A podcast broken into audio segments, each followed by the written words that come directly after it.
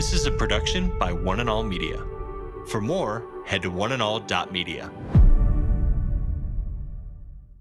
We're told in 1 Peter 4 do not be surprised at the fiery ordeal that has come upon you to test you, as though something strange were happening to you. But rejoice inasmuch as you participate in the sufferings of Christ, so that you may be overjoyed when his glory is revealed. Today. Today. Today. Today with Jeff Vines, We are taking the gospel to the world. pastor, apologist, and Bible teacher. One truth that will be delivered in love and compassion, connecting every one person to all that God has promised them. You make me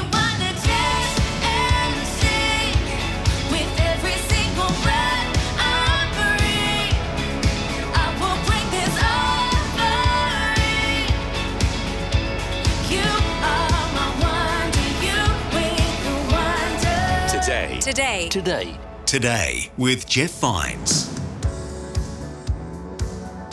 You are listening to Today with Jeff Vines. My name's Aaron. Pastor Jeff is going to be looking at the meaning within Revelation chapter 13 and the beast of the sea.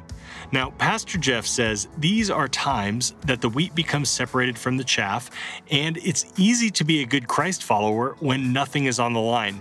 You and I might say the right things, sing the right songs, but when trouble comes, the reality of who we truly are emerges. Let's be thinking about this as we get ready to dive into Revelation chapter 13 today and how we can apply it to our lives today. Let's jump into the message.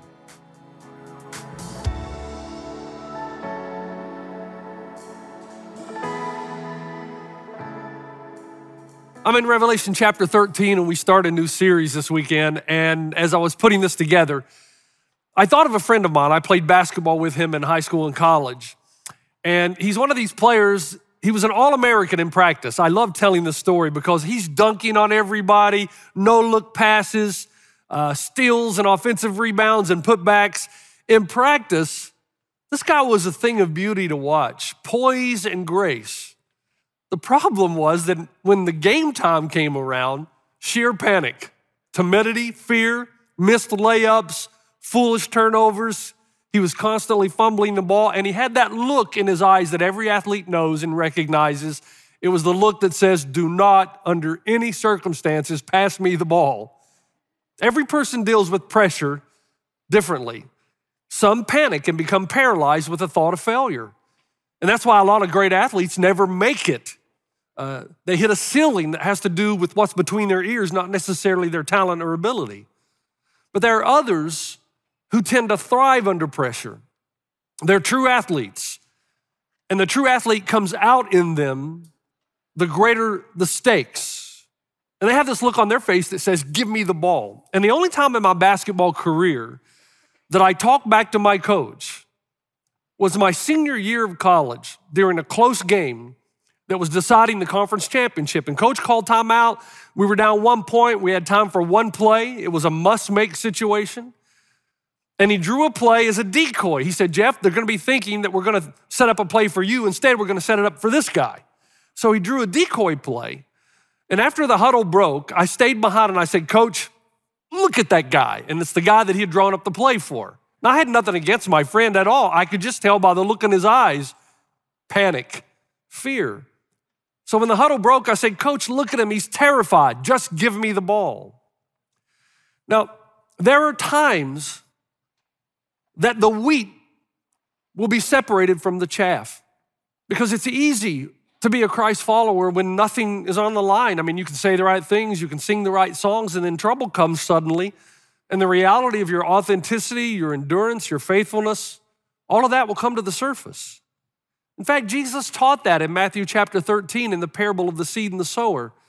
He said, The seed, which represents the gospel, falling on rocky ground, refers to someone who hears the word and at once receives it with joy. But since they have no root, they last only for a short time. When trouble or persecution comes because of the word, they quickly fall away. So even Jesus told us that sometimes it's hard to distinguish between the authentic Christ follower and the one that just simply doesn't understand what is required. So even though I know this, and I, I, as a pastor, am fully aware of Jesus' words, for some strange reason, I continue to be surprised over the course of my life. There are two people that I've mentioned previously that have had a great impact on my life, and it, quite frankly, is a negative one. I'm reminded of a young lady that was raised, reared in a devout Christian home. She had been taught the scriptures. She knows fully well who Jesus is. She believes in Christ. She made a poor choice in a marriage, and that poor choice led to a domino effect. The marriage ended. There was the estrangement of her family, her children. And I saw her walk away from Christ, and that was devastating, at least for a season. I know another young man who's older, actually older than me now, who was a pastor like myself, married a fine young Christian woman, beautiful, godly woman, raised her children well. And then the family encountered sickness, and this man who'd been in ministry for all of his life suddenly just walked away as if the thing that he had preached all of his life he now did not believe. But they're not alone because during the events of the last two years, which I will call game time, people I thought that were incredibly committed panicked, folded, many of whom walked away.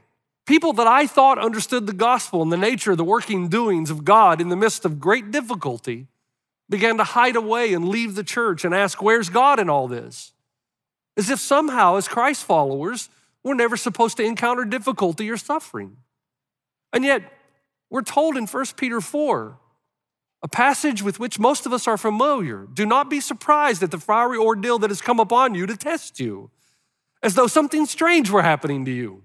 But rejoice inasmuch as you participate in the sufferings of Christ, so that you may be overjoyed when his glory is revealed. In other words, there's a sense in which the pain and suffering of our day and our time sets God up for even greater glory as we notice the distinction between the kingdom of man and the kingdom of God. So we're told, don't be surprised. If Jesus suffered, you also will suffer. There have been others that have responded as if there's only one kingdom in operation, and it's the kingdom of man. As if the purpose of the church is to protect and preserve the kingdoms of this earth. I received a text from one person who said, We're losing our country and the church is not doing enough, therefore I give up on church. Well, I would hope that you'd give up on your country if it's a spiritual impact. Not that you'd give up on wanting your country to do well or that God would bless our nation. But the role of the church, surely you know, is not to try to preserve any kingdom of man, but to draw people into the kingdom of God. As we see in Revelation, every kingdom of man will eventually fall. Only the kingdom of God lasts forever. And there have been others who've realized that not attending weekend services during COVID gave them a lot more free time on the weekends to do other things they would rather be doing. So they've become lack, lackadaisical in their commitments, losing their desire to meet with their fellow Christians, and ultimately chasing other endeavors they find more fulfilling. But quite frankly, I remain surprised at my surprise. because the Bible is clear that this is exactly what it will be like in the last days. Wait a minute, Pastor Jeff, are you saying that we're in the last days? I'll get to that. But as we begin this series with this first message, I want to answer three questions. One, what is happening in our world today? Two, how are we supposed to respond? And three, when will the end come? Okay?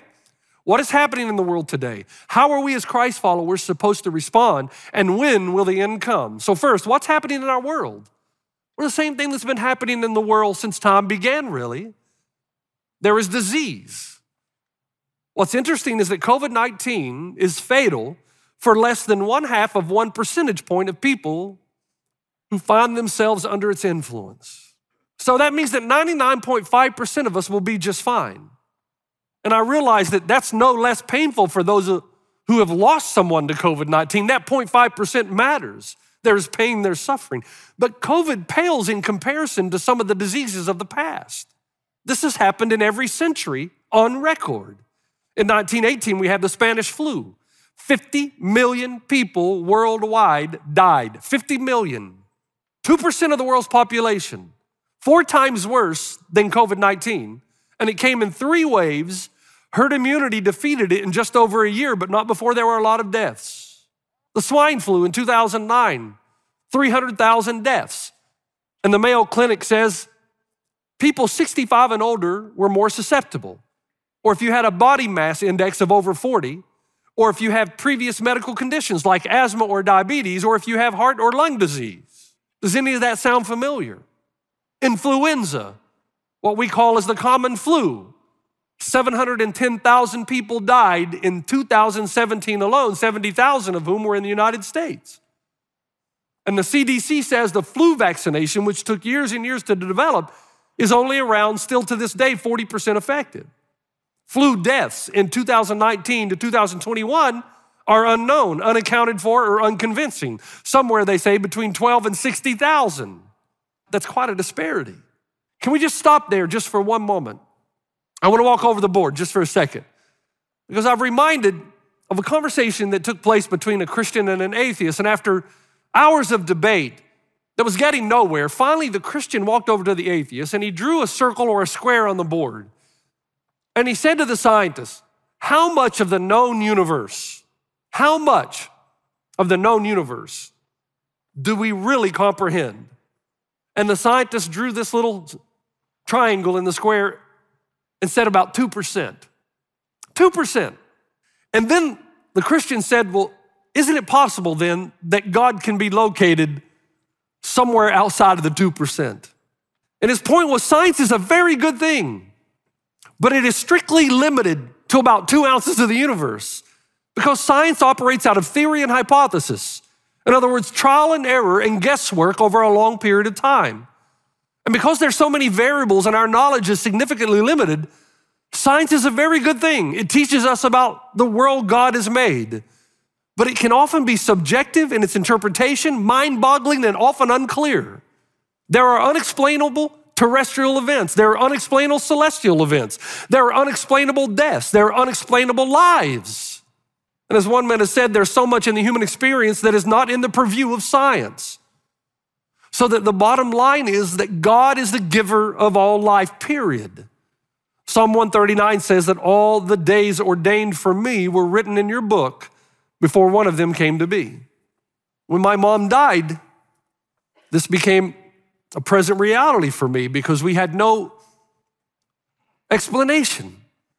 And as advanced we are in science, and as capable as the physicians are and were, no one could explain to me, my, to me why my mother passed away. No issue of heart problems, no known physical ailments.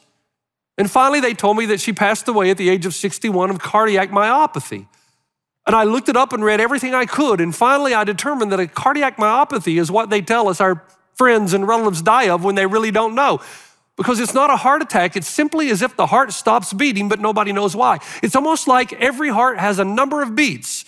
And when that number has come to completion, it's the end of our lives.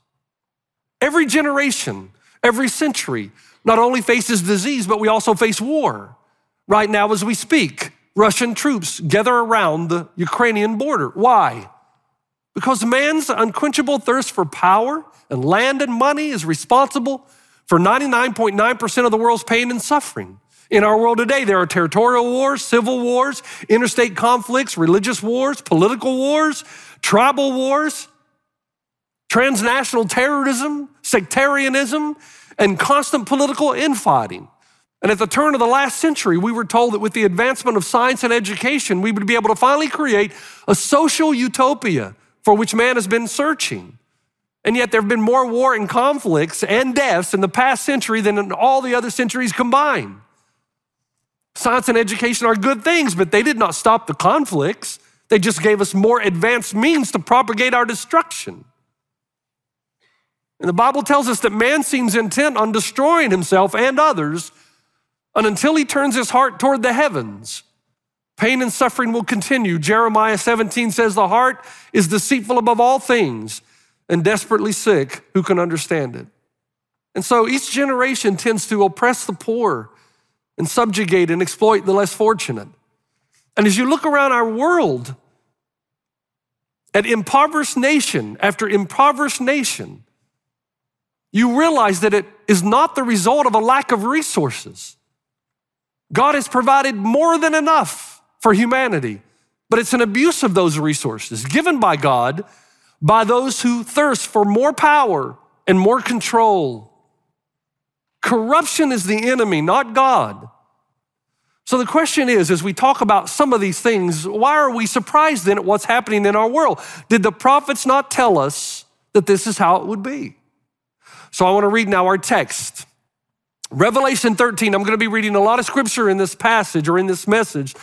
So please be patient and listen to every word that the Bible speaks to us. In Revelation 13, here's what we read, verse 1 through 10. The dragon stood on the shore of the sea, and I saw a beast coming out of the sea. It had 10 horns and seven heads with 10 crowns on its horns, and on each head a blasphemous name. The beast I saw resembled a leopard, but had feet like those of a bear and a mouth like that of a lion. The dragon gave the beast his power and his throne and great authority. One of the heads of the beast seemed to have a fatal wound, but the fatal wound had been healed. The whole world was filled with wonder and followed the beast. People worshiped the dragon because he had given authority to the beast, and they also worshiped the beast and asked who is like the beast, who can wage war against it. The beast was given a mouth to utter proud words and blasphemies and to exercise its authority for 42 months. It opened its mouth to blaspheme God and to slander his name and his dwelling place and those who live in heaven. It was given power to wage war against God's holy people and to conquer them. And it was given authority over every tribe, people, language, and nation. All inhabitants of the earth will worship the beast, all whose names have not been written in the Lamb's book of life, the Lamb who was slain from the creation of the world. Whoever has ears, let them hear. If anyone is to go into captivity, into captivity they will go. If anyone is to be killed with the sword, with the sword they will be killed. This calls for patient endurance and faithfulness on the part of God's people. So, given all that's happening in our world, what does Revelation 13 tell us about what we are to expect, how we are to respond, and when the end will come? First, quickly, what are we to expect? Now, diving into Revelation 13 immediately and trying to understand everything without a 40,000 foot view and a general overview of Revelation is impossible. So when we come to the book of Revelation, and I think this is going to help a lot of you who get confused or a little, a little, bit intimidated by it. And although no one really understands everything about apocalyptic literature, especially the book of Revelation, there are some things that are not that difficult to understand. The book of Revelation represents world history. That's why you see these numbers again and again 1260 days, 42 months, time, times, and half a time. All of those symbols represent the same time period, which is three and a half years. Think about it 1260 days, 42 months, a year, two years, half a year, three and a half years. So in the book of Revelation, all of human history is reduced to a seven year period. Three and a half years before the first coming of Christ, three and a half years before the second coming of Christ. Now, these are symbolic, not literal, three and a half years. The reason is because we're dealing with apocalyptic literature. And in apocalyptic literature, we're dealing with the Greek word semaino, which means to signify types. So when you see a number, it's not literal, it symbolizes something else. So all of human history is symbolized in seven years three and a half years before the first coming, and then three and a half years after the first coming until the parousia or the second coming of Christ. Now, we'll talk about this gap period just in a moment. So, as we look at the book of Revelation, the book of Revelation is said to have been cyclical. Cyclical means that there are seven visions in the book of Revelation, and they are seven acts of a play. And every act of the play represents the types of events that will occur between the first coming of Christ and the second coming of Christ. And that's why the numbers all through the book of Revelation are 12, 60 days, 42 months, time, times, and half a time. These are the types of events that will occur from the time Jesus established his kingdom on the cross till the time he returns and his kingdom becomes a present little reality on the earth. You see? So it's not really that difficult. As we read the book of Revelation, now some of the symbols are, but as we read the book of Revelation, we again refer to it as a cyclical approach of apocalyptic literature. Seven, seven, one play, seven acts of the play. Each act represents the types of things that will happen during the, the days between Christ's first coming and second coming.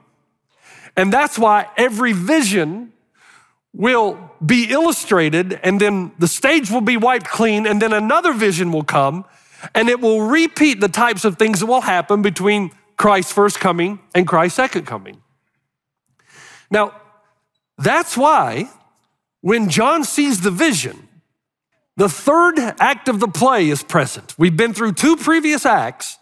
So, whatever John sees, whatever the beast of the sea represents, it's talking once again about the types of events that will occur from the time Jesus first appeared till the time of his parousia or second coming.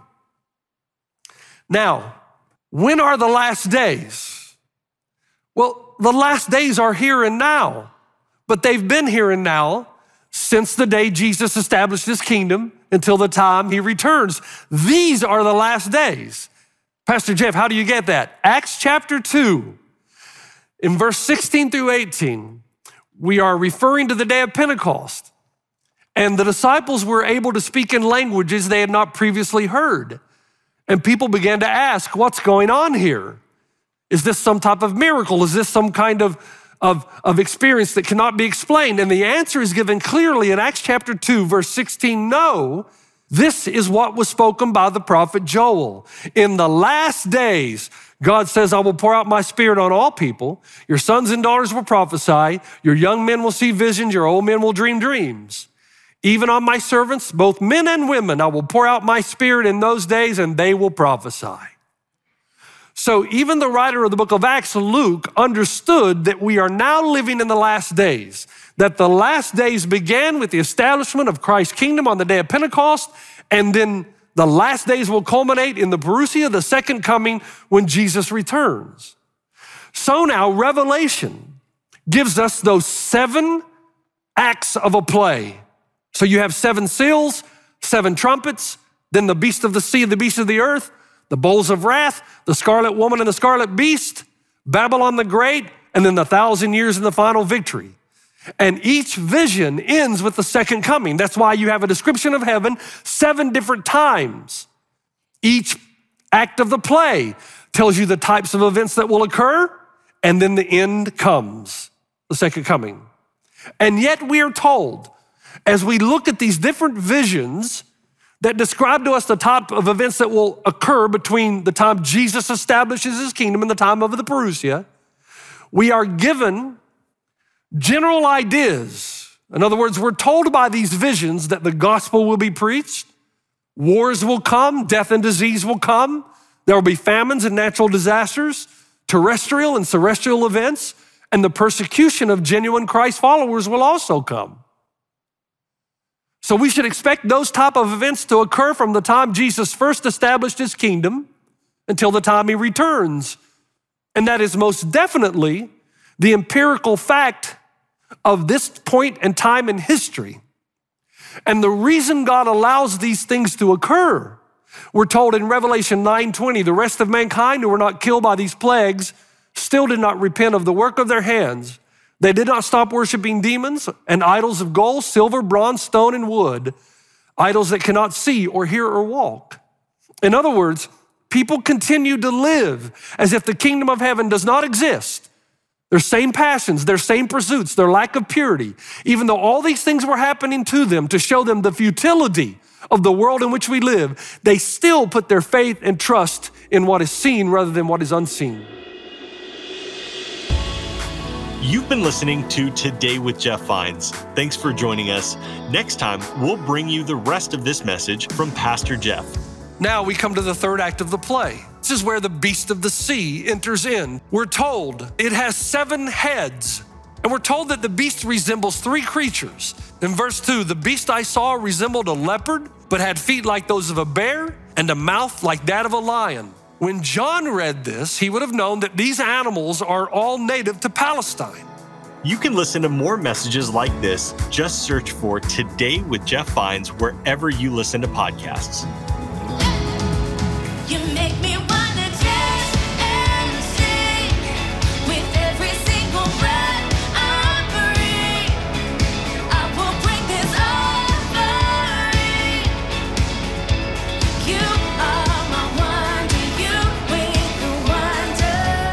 Today. Today. Today with Jeff Vines. This is a production by One and All Media. For more, head to oneandall.media.